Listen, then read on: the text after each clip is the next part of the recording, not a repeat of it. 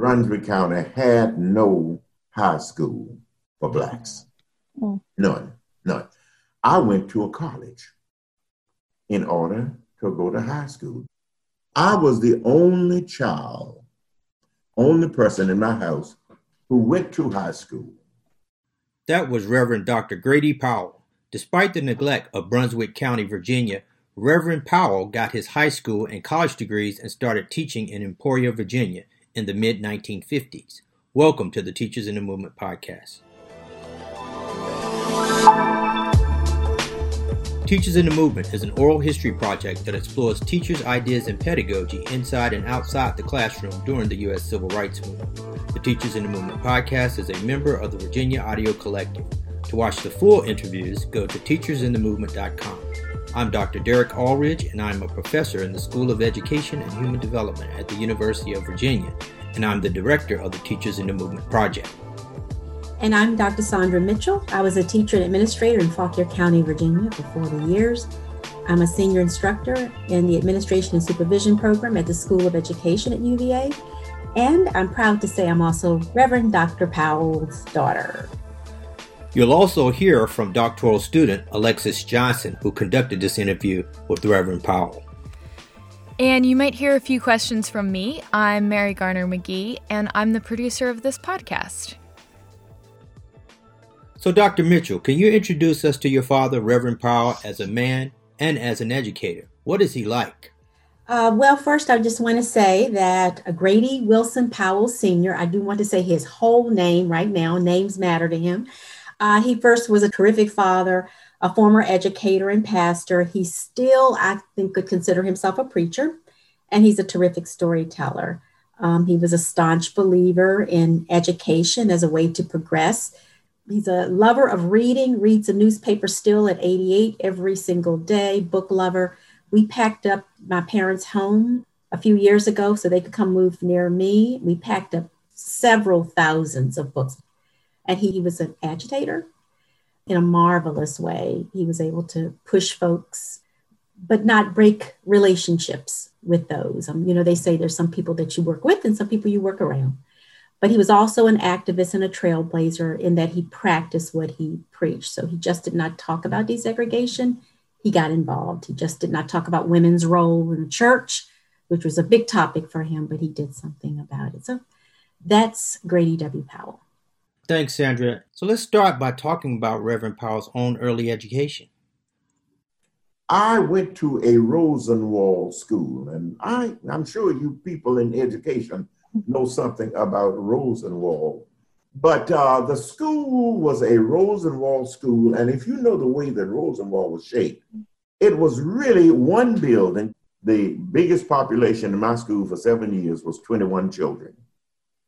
That was the total uh, of school.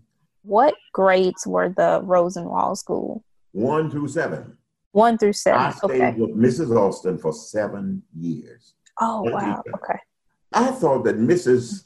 Lassie Austin, my teacher, mm. was the finest person you could find.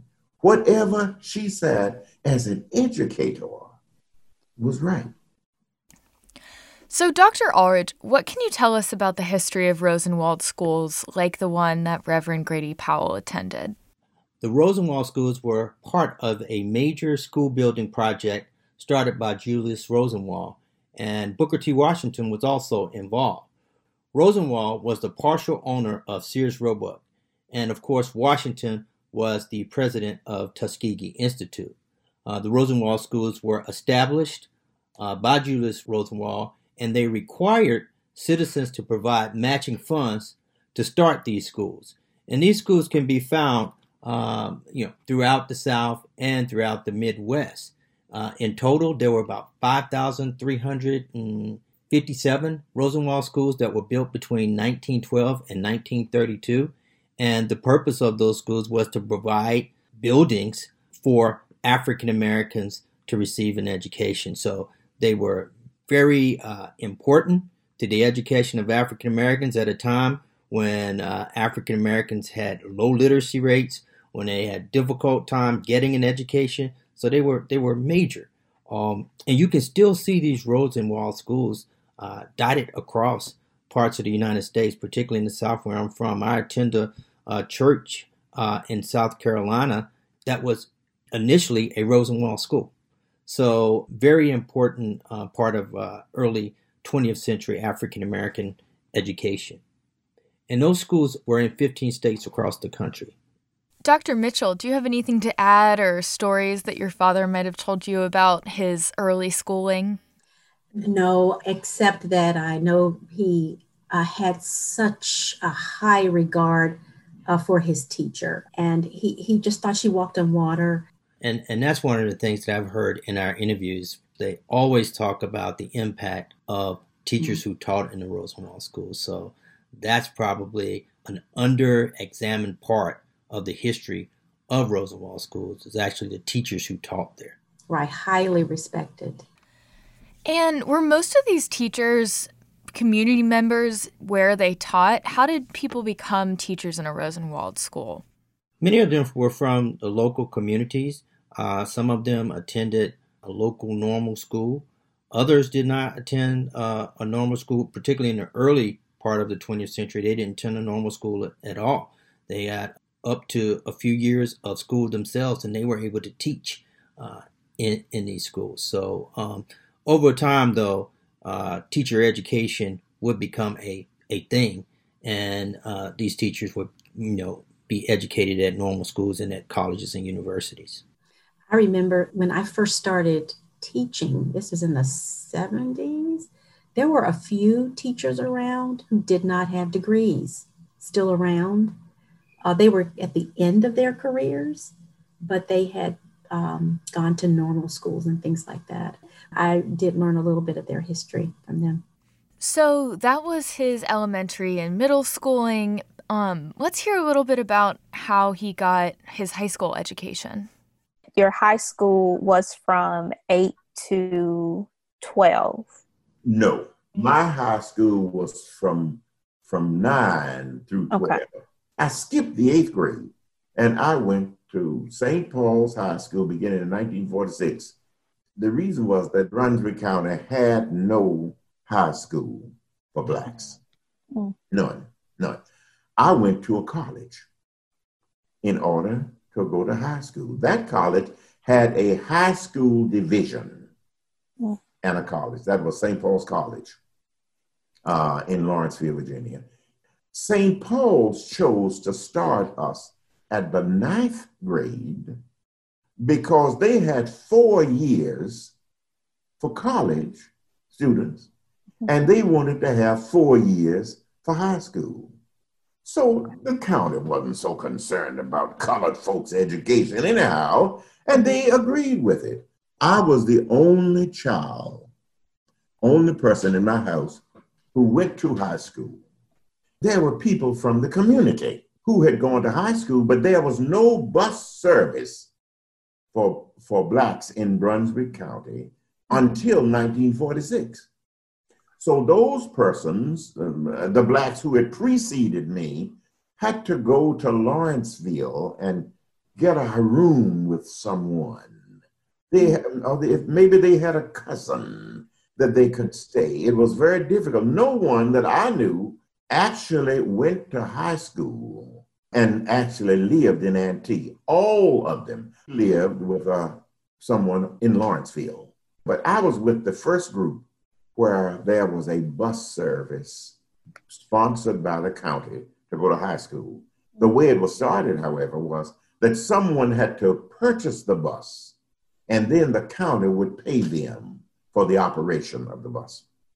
Okay, wow. Thank you for that uh, since Plessy versus Ferguson, there was separate but equal.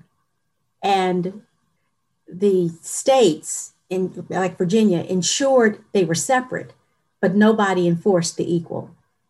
So there was, they could not go to the white school, but there was no equal high school because there was no enforcement of it. Um, that's why 1954 Brown versus Board of Education was so significant because it said now this is supposed to be enforced. But even in Virginia, there was rejection of that. So that's why it was just so uh, significant and why he had to go to another place because there was no equal uh, for him. I mean, I know of this, you know, being from South Carolina, even in my hometown, even up to the 50s, sometimes they these students had to catch buses and go to high schools in other locations because there wasn't one there in the community. And, and sometimes they provided the bus transportation, sometimes they did not. And so there are a lot of people out there, uh, even some people who became educators because of that, they would only go up to like the 11th grade. I think my mother just has 11th grade education because to get to high school, it was just a major undertaking to travel there. So, was it common for HBCUs like St. Paul's College to take up the responsibility of public education in these areas? Morehouse did that, and so did Tuskegee. A number of HBCUs. Wow. And it just underscores the eagerness that African Americans had to get an education um, when the um, system was not offering this equitable education for them, they sought to get to grab onto this thing that they valued anywhere that they could, but not all could get there because it was not accessible. So, after he finished high school, he continued at St. Paul's for college. So, let's go back to the interview and hear a little bit more about that. In talking about St. Paul's, what was your major um, at that institution? I majored in elementary education with a minor in history and English so that I could leave St. Paul's and teach in the elementary school, which was my major. Or I could teach English today. Or I could teach history today. Mm-hmm. Yes. So once you um, completed your degree, at St. Paul's, you immediately started teaching? Yes, I did. Okay. What was your first um, position at? I was I was a teacher in Emporia. When I went to Emporia, Emporia is in Southside Virginia. If you know anything about Virginia, you will go through Emporia going from Richmond to North Carolina. When I went there, the Independent Messenger was the newspaper of Emporia. And the, the owner of the Independent Messenger was the chairman of the school board. He printed the names of every teacher. For the black teachers, he would not put any kind of title to it. Mm. It was Aubrey Easter. But for the white teachers, it would be Mrs. Aubrey Easter. Mm-hmm. For me, it was Grady Powell. But for uh, Levi Johnson, a white man, it would be Mr. Levi Johnson. And you know, I'm 22. I sat down and wrote the man and told him that that was not right. Listen, when the teachers heard that, they were sure I was going to be fired. They said, Grady, you don't understand how it is with teachers. The only way I knew that he got that, he must have told the superintendent, who must have told the elementary supervisor, Miss Stamps. She came to my room and observed, and uh, and when she was ready to go, she said, "Mr. Powell, come, come here." and she was at the door and she whispered to me, I heard that you wrote a letter. That's all that she said. Mm. Years later, Miss Stamps was in the hospital, and I discovered that Miss Stamps was as interested in civil rights and social justice as I was.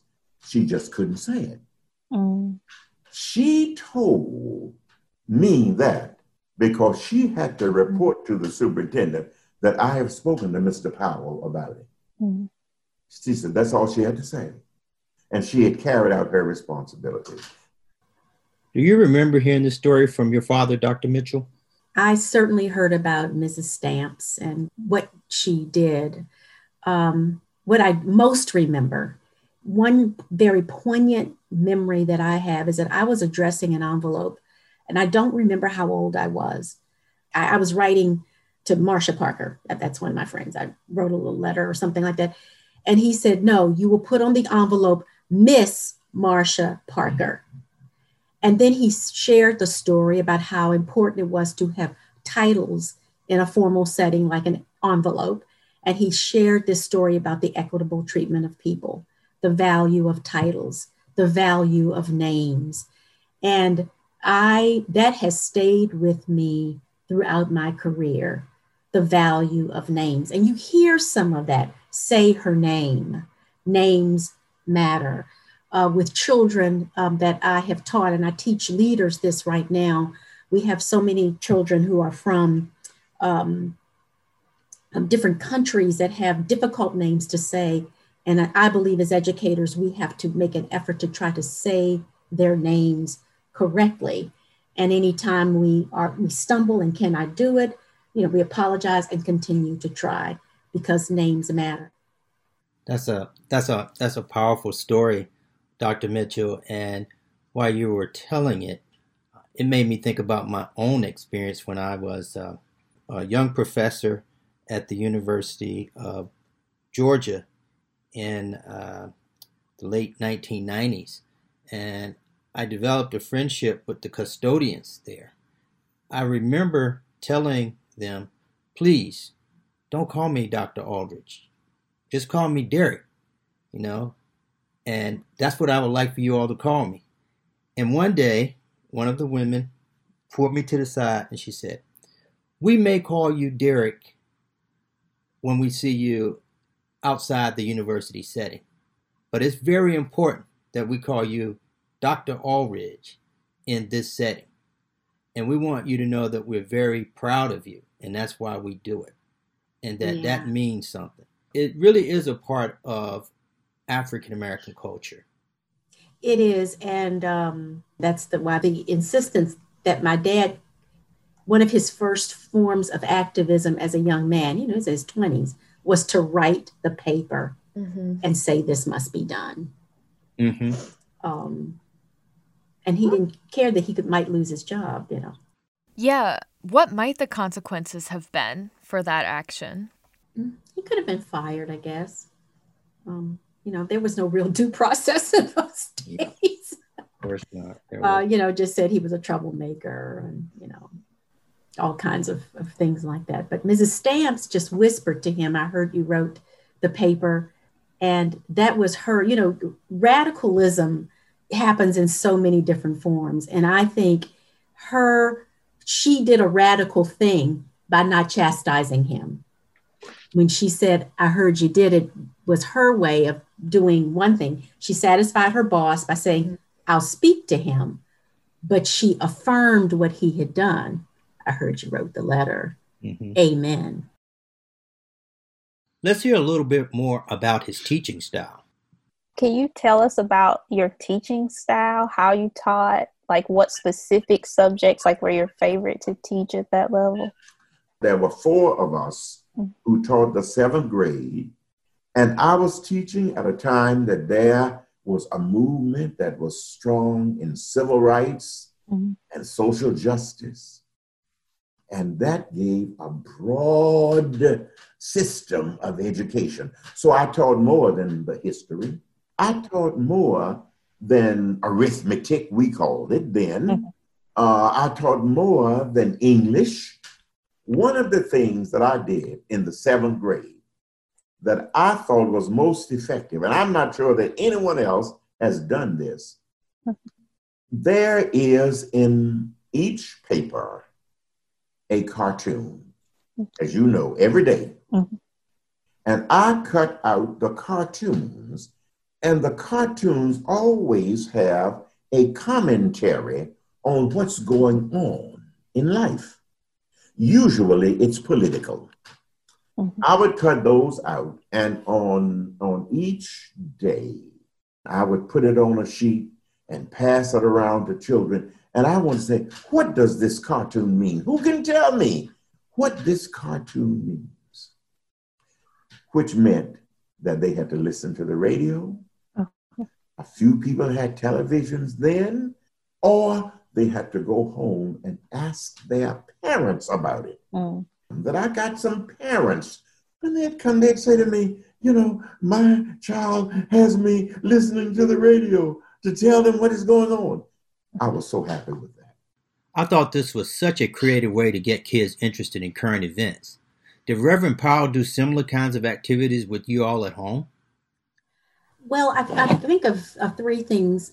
When I think of him, just looking at it as a father, it was simply that we grew up with family stories, this idea of current events as stories, you know, know your history. I, I knew the story of my mother coming from Pittsburgh uh, to go to Virginia Union and going into the White Tower and not being able to be served uh, at the counter. They would give her the hamburger, but she had to walk out with it, and so she refused to buy the hamburger. You know, I heard I heard those stories. You know, heard the stories of she had the blank paper test in order to register to vote in Brunswick County, and uh, they didn't pass her at first until my father challenged them and said he was going to take them to court, and then all of a sudden she passed. Uh, so you know, I, I so that was kind of the indirect teaching because we heard the stories. The other indirect teaching about social issues was that they pushed us to be comfortable in unwelcomed spaces. Um, because my mother was from Pittsburgh, we traveled pretty much every summer because she was going to graduate school too to see my grandmother um, up 17 through Winchester to get to Pittsburgh.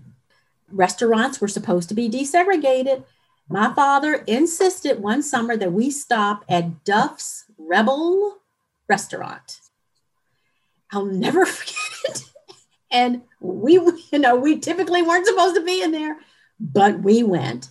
And he made sure we sat down and the family was served, etc. A few people got up and, you know, kind of in a huff and all of that. But those were real stories. But that was just, that was this the real thing. Speaking of current events, in our interviews, many of our teachers have told us that they they've used current events to teach about the civil rights movement and to teach about black history in the classroom. And one strategy uh, that teachers use was to use the local newspaper.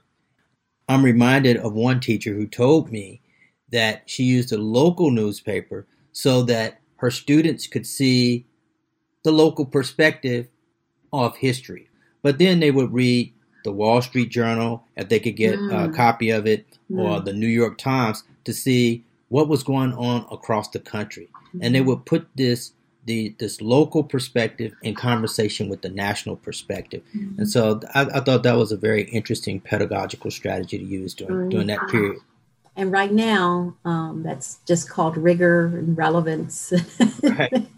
and relationships. I think that's the other R.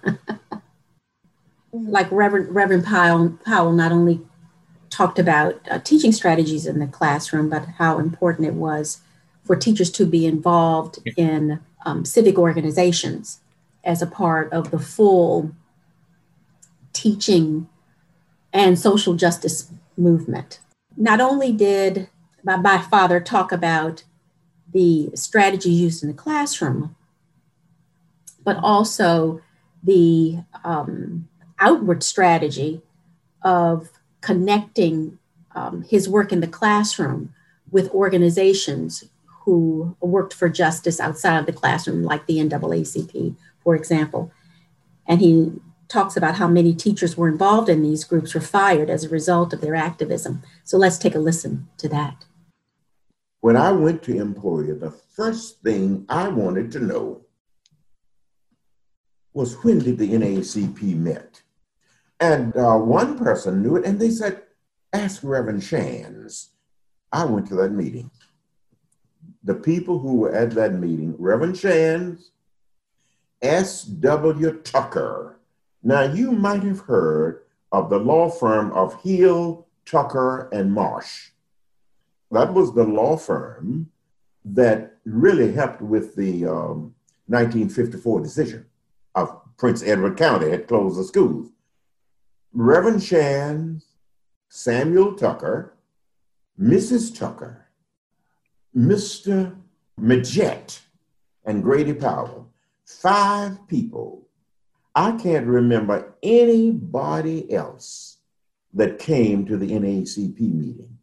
Teachers who wanted to join the NAACP would send their membership to Reverend Shands, who would send it away and use his address mm.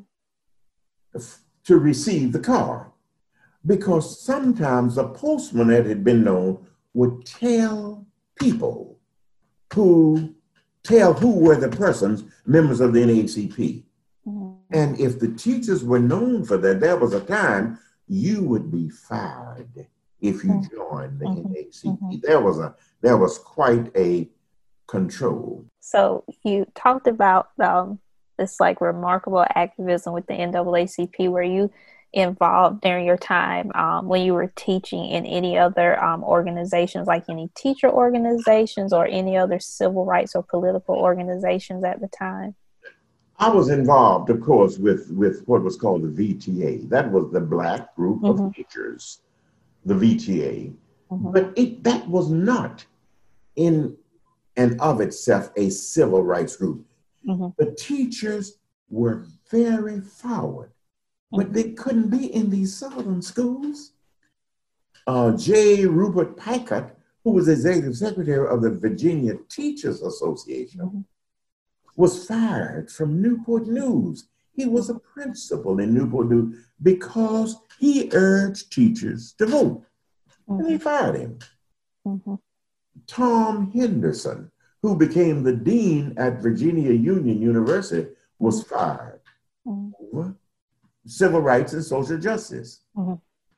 Most black teachers were members of black teacher associations like the Virginia Teachers Association. Um, in South Carolina, my home state, the Black Teachers Association was named the Palmetto uh, Teachers Association. And so um, these associations were instrumental in giving teachers a place to learn about, you know, cutting edge curricula, uh, to learn about Black history, and to have a space to talk to other teachers uh, about what was going on in classrooms across uh, the South. The NAACP was a little different in the sense that it was viewed as a subversive organization. And it is true that some teachers uh, did not openly support the NAACP, but were oftentimes helping the NAACP behind the scenes or were uh, either members of the NAACP but did not participate in some of the outward facing uh, social activism. So we want to be clear that that does not mean that they were not activists because they weren't out in the forefront. Uh, historian Tondra Loder Jackson and Patrice Grimes have coined this term called pedagogical activism. They were engaging in a form of activism by how they were teaching in classroom, what they were teaching. And, you know, they were pedagogical activism by means of inspiring their students who would sometimes go on to become activists, right? Mm-hmm. Mm-hmm. So Reverend Grady Powell spent the first few years of his career teaching in Emporia, but he had a calling to the church that his mother told him started in the womb. We would walk from our homes to church. Poplar Mount Church started in 1865. My daddy was a deacon, was ordained as a deacon at that church the year I was born, 1932. My mother said that she was pregnant when she went up and knelt with my father for um, the ordination prayer. And um, she thought that that probably was why I'm a minister, that the Lord might have called me uh, while she was kneeling with my father in the ordination prayer. Dr. Mitchell, when did your father start preaching? Well, I understand that he started when he was 17 years old. I don't know when he was ordained, but I do know that he started preaching when he was about 17. And um, he retired from full time ministry in 1997. Uh, so you can see the um, arc of, of all of that. Um, and he and did so many things, preaching and activism in that time. After 1997, as a full time preacher, you might be interested to know that he served as an interim pastor to five or six churches in Richmond until he was 80. So that was 63 years.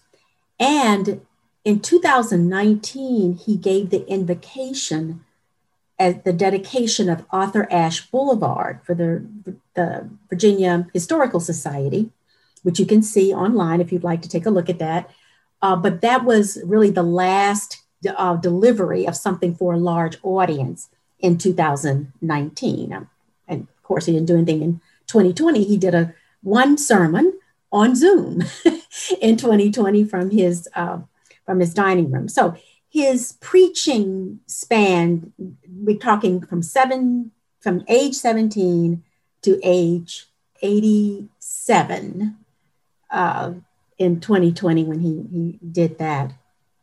Um, he became a full time pastor, I believe, in 1960, which is what he had always done. The reason my father taught, the reason he worked in a paper factory and other things was to make money for his family but um, he always wanted to be a full time pastor.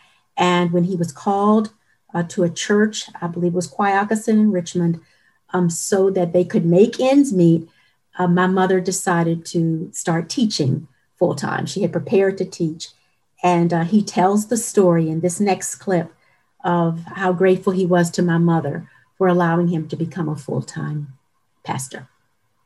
I would like for persons to know that, that my wife has been a partner in giving me the opportunity to be an activist. Mm-hmm. My wife. I was teaching, I was getting the money, mm-hmm. but uh, one day I came home and my wife said, Grady, let me go out to teach and you become the full time pastor. The church was not paying me enough to take care of my family. Mm-hmm. But my wife drove, let's see, I think it was like 46 miles one way, which meant that she drove 92 miles a day to take a, a teaching job in Louisa, Virginia. And uh, she has been working ever since. And there was no way I could have been the pastor I could without that kind of wife. Looking back on his career as a minister, in what ways do you think his experience as a teacher influenced his work in the church and as an activist? I think that he, when he saw something wrong, he wanted to do something about that. And um, in his preaching, um, very similar to his teaching, in that he wanted to make um, his lessons or sermons relevant and engaging. I think that that lines up. He also just loved children. He started uh, the children's story within the service. He was very concerned with having an active youth group in our church.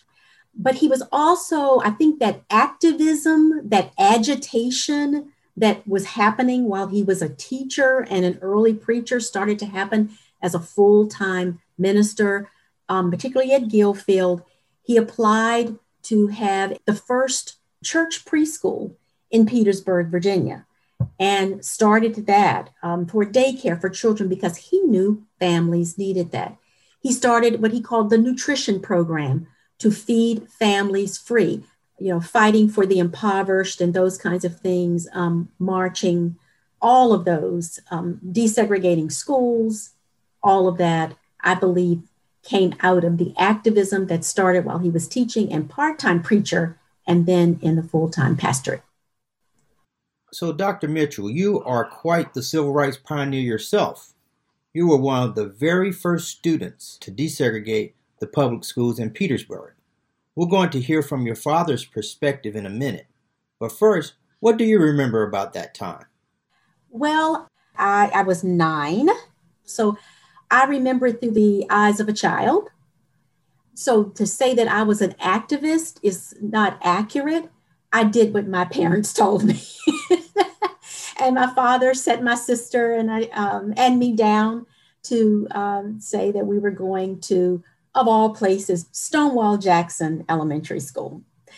So he went there, and I believe he will tell you in the clip uh, how he made that happen, how he talked to the school superintendent. But what I remember, uh, I remember walking in and I remember crowds of people, no one jeering or anything. I just remember a crowd watching us. I knew it was a big deal. I remember one teacher making a big deal of the fact that I had gotten the only E, and E was like an A, excellent in the class, in handwriting. And she made a really big deal about it. I remember being um, really proud of that. But I always wondered, her name was Mrs. Wells. And I've always wondered if Mrs. Wells did that as a way of changing mindsets of children in the classroom about this little black girl in the class because I was by myself. There was another black girl that was in fourth grade, but they did not allow us to be in the same classroom. It would have been helpful, they did not allow us to be in the same classroom. But um, I remember that. And then I remember kids' stuff. You know, I remember walking into the cafeteria, um, not knowing where to sit I remember forming friendships with some white girls um, who they were going to meet on the weekend, but told me later I couldn't come to their house.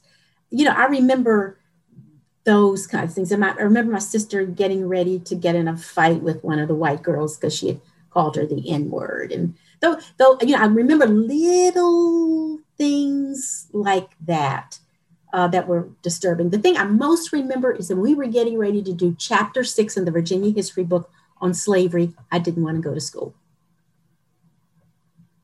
And I think I lied to my mother about I was sick or something, but she didn't buy it. I had to go anyway. But those are the kinds of things that I remember.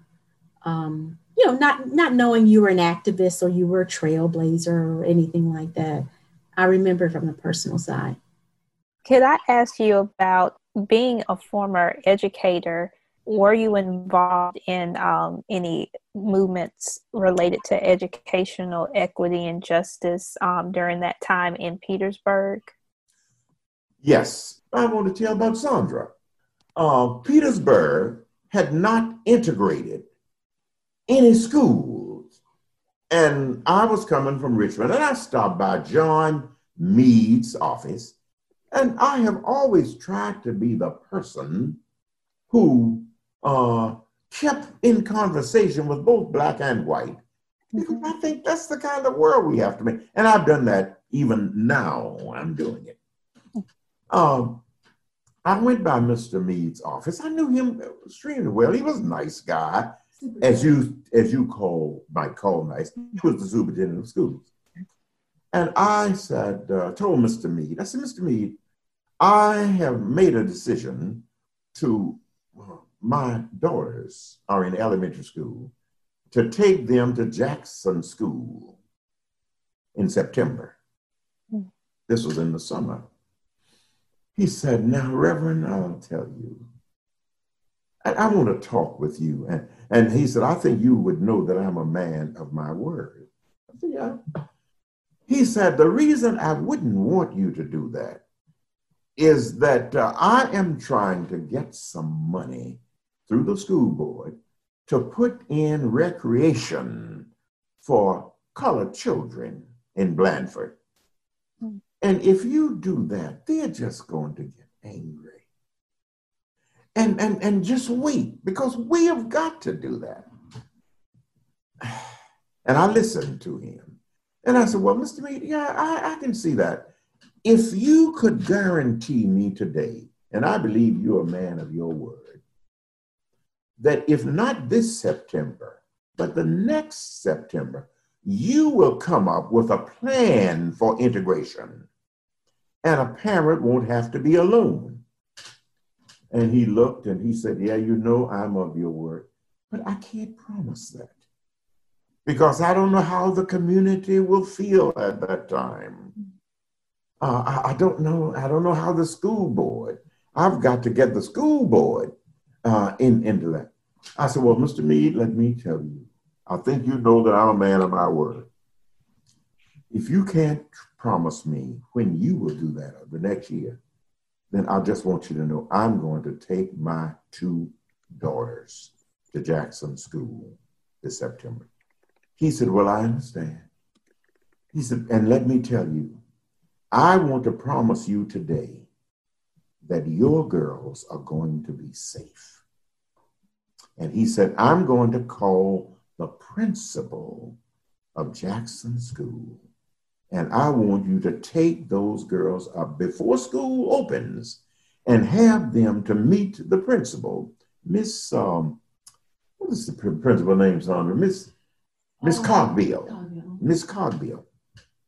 And he did, he kept his word. The day that I took them, there were two other families that wanted to go with my daughters to integrate that school. It was a man named Hermans Fauntleroy, who was a teacher, mm-hmm. and John Cole, who was a male person, and he was a black entrepreneur, and my daughters. And Crystal Woods, we had one other, that's right. So we had 7 mm-hmm. And they all got into my car. Mm-hmm. And I drove. Jackson School is on Washington Street. And uh, West Street is runs perpendicular into Washington Street. So I stopped in front of the bank, and a crowd was across the street, banked with people. Mm.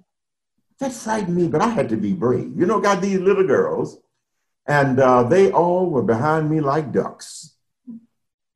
And uh, I took them down, and I went down West Street. They followed me. I walked down uh, across the street I crossed and then I turned right and went to the door.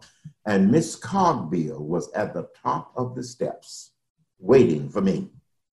As I was walking to the doors, a man came out white and reached his hand out. Well, it frightened me a bit. You know what he did? He said, Reverend Powell, I am so glad you're doing this. And just feigned back in the crowd.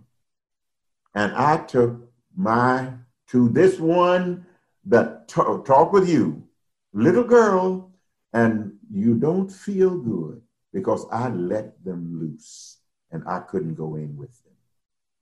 But they had already, Miss Cogbill had told me that uh, the two teachers who, who would be with teaching them, one was uh, named mm, Charlie Spain, Miss Spain, and Miss Peoples. Mrs. Bay. And that was the integration of the schools in education. And that opened education. But you know, the whites started the private school and the blacks started going there. In, in not in a small group, but in large groups. Dr. Mitchell, why do you think your father in particular wanted you and your family to be leaders in the desegregation process?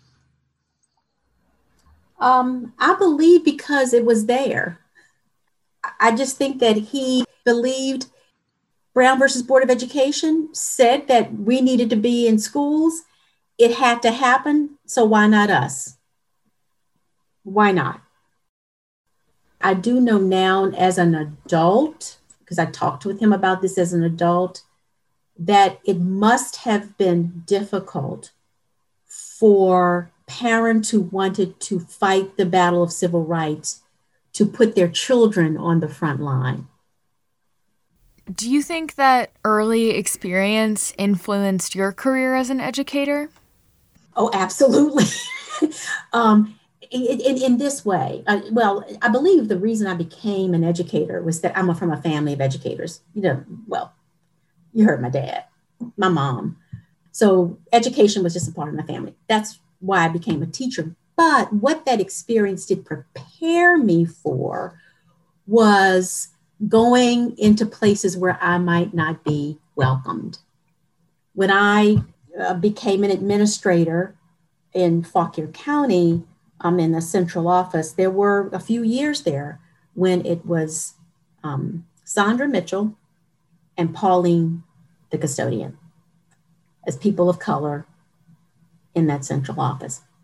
Um, that changed, you know, here and there, but none of that rattled me because of um, that experience that I had as a nine year old. And I've, I've had lots of experiences like that. And I'm, I'm sure Dr. Alridge has too. Yes. uh, the only one. I want to take a quick break, but when we get back, we're going to talk about an act of racialized terrorism against one of Reverend Powell's congregations and his time at the famous Selma March in Alabama. When I was a teacher, I sometimes struggled to teach the topic of race. I taught in the early 1990s, and the civil rights era seemed like a century earlier to most of my students. There was one event, though, that provided an opportunity for me to engage the issue of race and to show my students that much work remained to be done. I remember the acquittal of four policemen for the beating of motorist Rodney King in 1992. My students could not believe the verdict. They could not believe that the cops got off, my black and white students. And this gave us an opportunity to talk about the connections of what was happening in their time in 1992 to what was happening in the 1960s as it pertained to the police treatment of African Americans, particularly African American men. So, um, you know, current events provide a great opportunity to make the connections between the past and the present, and the present and the past. And so, with the Teachers in the Movement project, we encourage folks to check out our videos to see how they can make those connections. At Teachers in the Movement, we take the stories and ideas of educators like Reverend Powell and we interpret them for the contemporary classroom. Check out all of our resources on teaching about race and democracy and information about our teacher training programs at teachersinthemovement.com. We're back with Reverend Grady Powell. In addition to his teaching career, he served as a pastor for a number of churches. We're going to talk about an act of racialized terrorism against one of Reverend Powell's congregations. So, could you talk more about um, your your time as a pastor and the, your civil rights activism um, at Gillfield Baptist and just in Petersburg in general?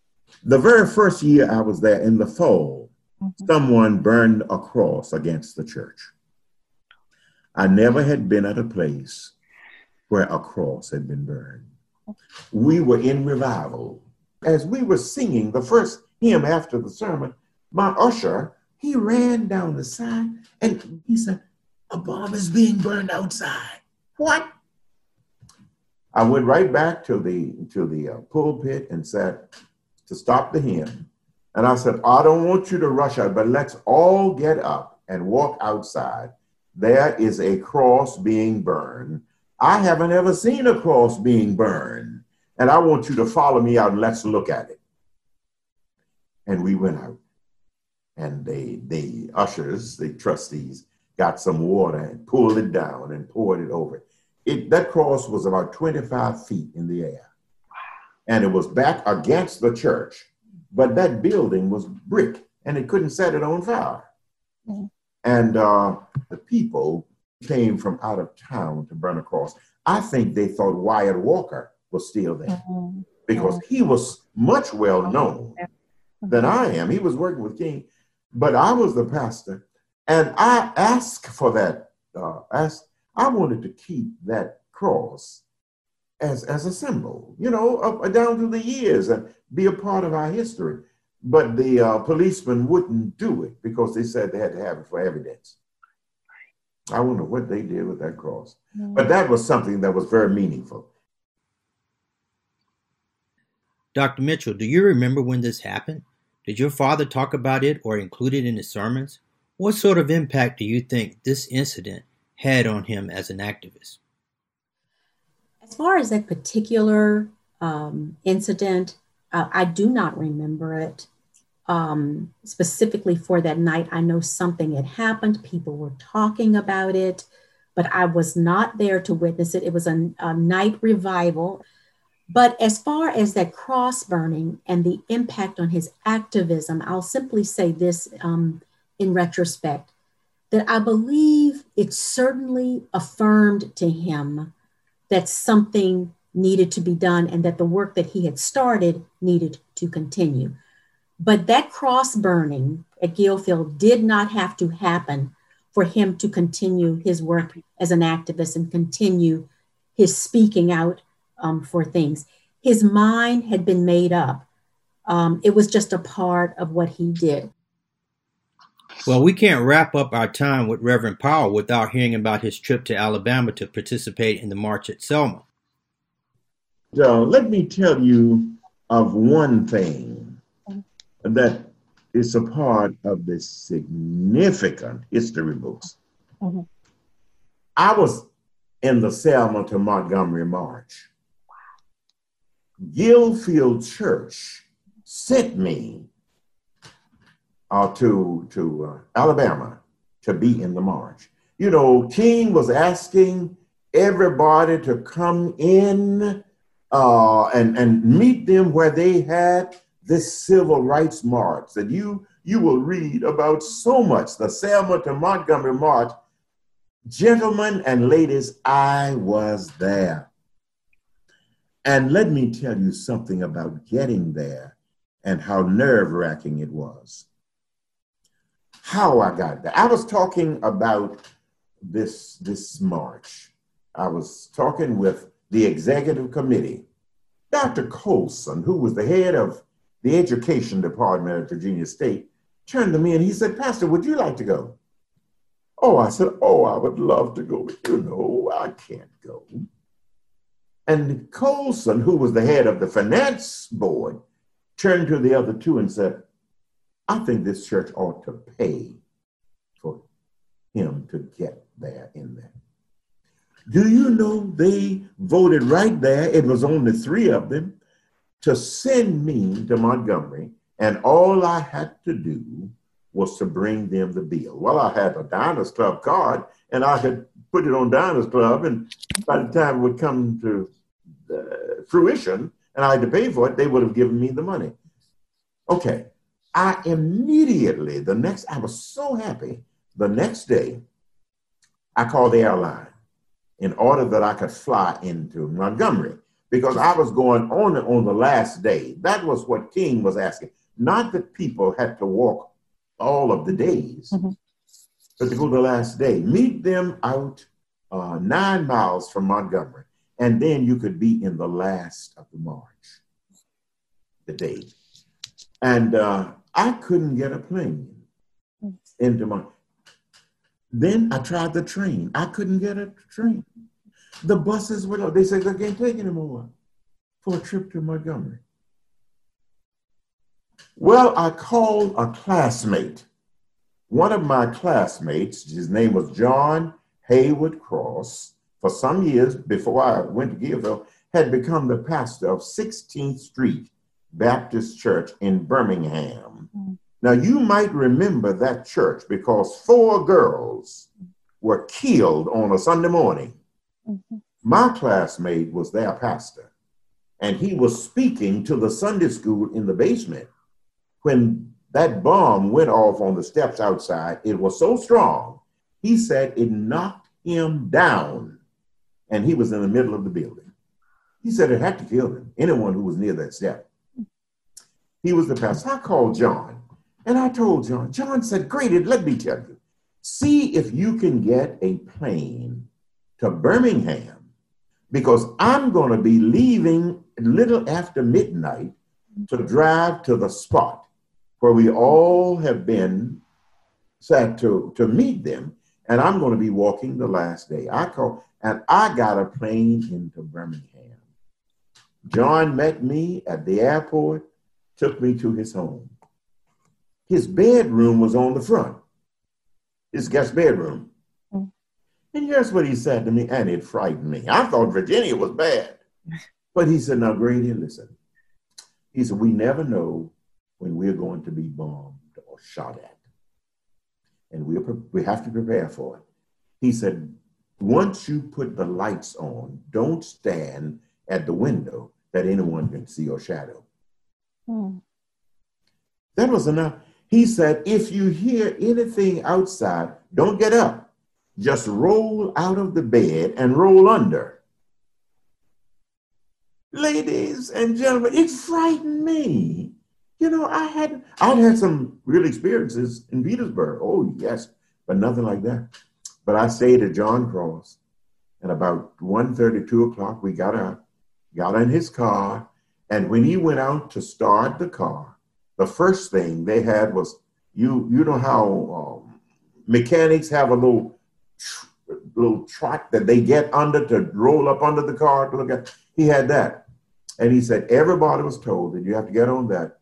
Go and look under your car before you ever started, because we have had people when someone has put a bomb under their car and they don't know it, and all it takes is motion mm-hmm. for it to do something, frighten you at least. Mm-hmm. Uh, and um, he looked under it, and we went down, and I was in the march. I have looked at that picture on television so much. You, if you look at it, you will see a man who had crutches. He had walked all of the way from Selma.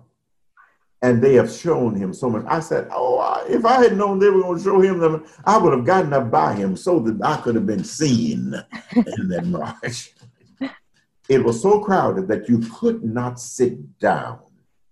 It was so crowded. You just had to try to flop down where you were on your knees. Uh, and that and that's where I was that day. I was in, in that, in the march. Yes. Okay, thank you for that. Um, I just, oh, oh, we could just go on and on and on and talk. This is just so wonderful. I do want to um, ask you uh, one more question. Um, just about, just thinking about you as a such a legend and a pioneer in the the civil rights movement. What would you want people, and even your time as an educator, because you did remarkable things too as a teacher. What would you want people today, especially um, young people, um, people going into education, um, or students, to know about the civil rights movement, both locally, um, all the places you've um, been, as well as nationally? I think that life calls us to move beyond our comfort level. And that is where we have been by tradition and culture. We have been with Black people and that is a kind of tribal thing. We can't help it. We were in that tribe. Okay, that's a tribal thing. Mm-hmm. But but we have got to move beyond that. And if you are in a place where there are there are 18 blacks and one white, I would say to persons, feel it's my responsibility to try to make that minority feel important, which minority and or majority, you are important. And that's what I try to say to young people. Mm-hmm. Because we have risen up now mm-hmm. and we have a little more power. And some people don't like that we have a little more power. We still have problems. Listen, listen, I know we have problems, but I would say that's what I have tried to do. Therefore, I say to you, you good people have the opportunities that I've never had. Mm-hmm. I mean, Professor, you are a professor at the University of Virginia. Is that right? Yes, sir. Yep. Professor, when I finished high school, if I had gone to the campus of Virginia, University of Virginia and said, I want to register, they would have put me in jail. And here you are as the professor, and I'm so proud of you. Here you are, a student, coming to interview me on behalf of whom? Some group from the University of Virginia. Thank you, good people. Yeah. We really appreciate everything you've done uh, as an educator and as an activist and a, and a minister. Thank you very much. I'm Dr. Derrick Alridge, and I am joined today by Dr. Sandra Mitchell. This has been Teachers in the Movement. For more information and to view the video interviews, go to teachersinthemovement.com. The Teachers in the Movement podcast is a part of the Virginia Audio Collective. Our theme music is Summer Night by Vanilla. You can find their music at vanillabeats.bandcamp.com. The Teachers in the Movement podcast is produced by Mary Garner McGee. Thanks for listening.